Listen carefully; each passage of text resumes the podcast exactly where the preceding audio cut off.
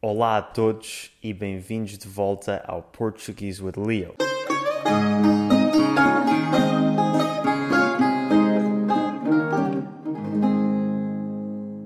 Há duas semanas falei-vos sobre um acontecimento histórico importante em Portugal, que foi a Revolução Liberal de 1820.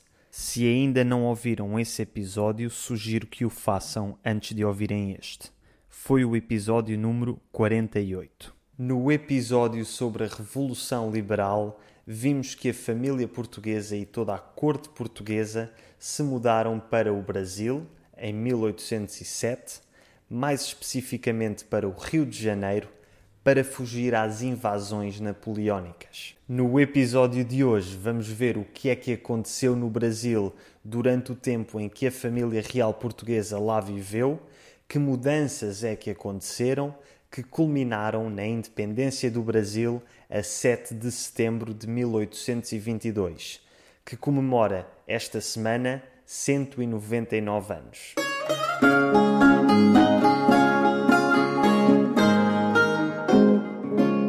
Ora, com a mudança da corte portuguesa para o Brasil em 1807 e com a incerteza de que Portugal conseguisse resistir às invasões napoleónicas, o Brasil torna-se o centro do Império Português e Portugal perde importância, o que faz com que haja uma data de mudanças económicas, sociais e políticas que levam a que, em 1815, Dom João VI eleve o Brasil à condição de reino ou seja, o Brasil deixa de ser uma colónia do Reino de Portugal e passa a ser ele próprio um reino, um reino unido ao Reino de Portugal dentro do Império Português, mas ao mesmo nível que o Reino de Portugal, em vez de estar subjugado a este. A vida continua assim durante outros cinco anos, até que em 1820 se dá a Revolução Liberal em Portugal e no ano seguinte, 1821, a família real volta para Lisboa. E Lisboa volta a ser a capital do Império Português. Capital essa que nos últimos 13 anos, enquanto a família real estava a viver no Brasil, tinha sido o Rio de Janeiro. Os reinos de Portugal e do Brasil continuam neste regime de monarquia dual. Dois reinos governados por um só monarca, Dom João VI, que deixa o seu filho mais velho no Brasil a governar como príncipe regente, Dom Pedro de Alcântara. E é aqui que começa a crescer uma tensão entre Brasil e Portugal, entre Dom Pedro, que estava a governar o Brasil, e entre as cortes constituintes em Portugal, que eram basicamente o Parlamento português. Os membros das Cortes Constituintes não respeitam Dom Pedro e depois de 13 anos em que o Brasil era efetivamente o centro do Império Português, querem voltar a trazer poder e importância para Portugal e por isso começam a pôr em causa a soberania do Brasil e a tomar decisões que prejudicam o Brasil em benefício de Portugal. Primeiro, obrigam Dom Pedro a demitir alguns dos seus ministros contra a sua vontade. Depois, decretam que o território brasileiro passa a ser governado por Dom João VI e Dom Pedro, em vez de ser regente do Brasil, passa a ser apenas governador do Rio de Janeiro.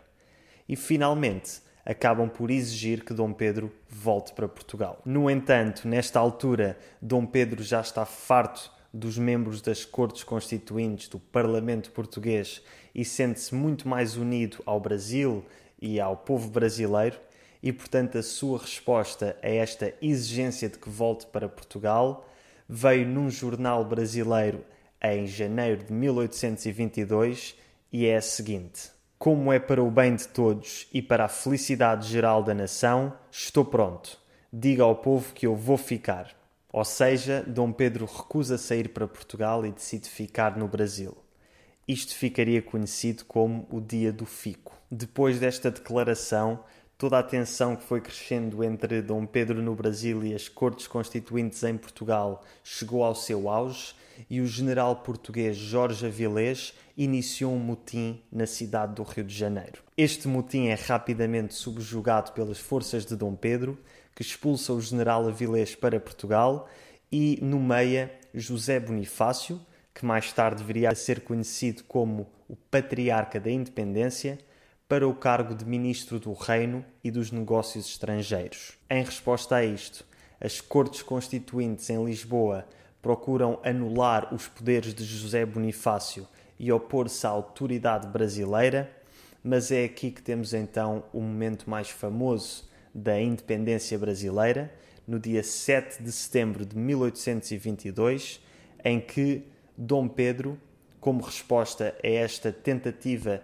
de retirar o poder brasileiro, grita nas margens do rio Ipiranga, no estado de São Paulo, independência ou morte. Este momento ficou conhecido como o Grito do Ipiranga. Na semana seguinte, Dom Pedro volta para o Rio de Janeiro, onde é aclamado como imperador do Brasil no dia do seu aniversário, 12 de outubro de 1822. No entanto, a separação oficial dos dois países só se dá uns meses mais tarde, no dia 1 de dezembro de 1822, quando Dom Pedro é então coroado Dom Pedro I, o primeiro imperador do Brasil. Como devem imaginar, as coisas não ficaram por aqui e Portugal tentou reconquistar o Brasil numa guerra que durou dois anos e que foi combatida ao longo de vários pontos da costa brasileira e até do Uruguai, que na altura fazia parte do Brasil. Uma das figuras que mais se destacaram da Guerra da Independência do Brasil foi Maria Quitéria,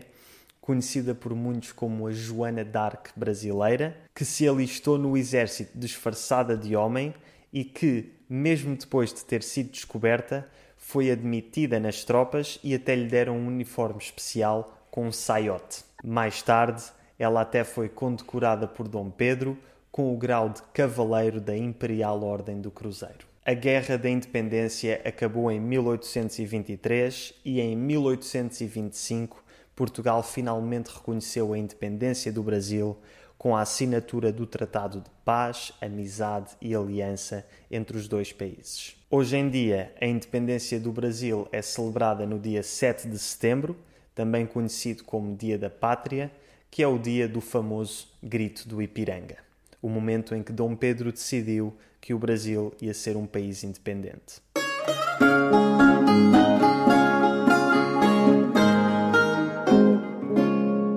Embora Dom Pedro seja conhecido como Dom Pedro I no Brasil, em Portugal nós conhecemos-lo como Dom Pedro IV, porque mais tarde, depois de tudo o que ele fez no Brasil, Dom Pedro veio para Portugal foi coroado rei de Portugal e ainda combateu na Guerra Civil Portuguesa entre 1832 e 1834. Mas isso é tema para um futuro episódio. Até lá, um abraço e boa semana.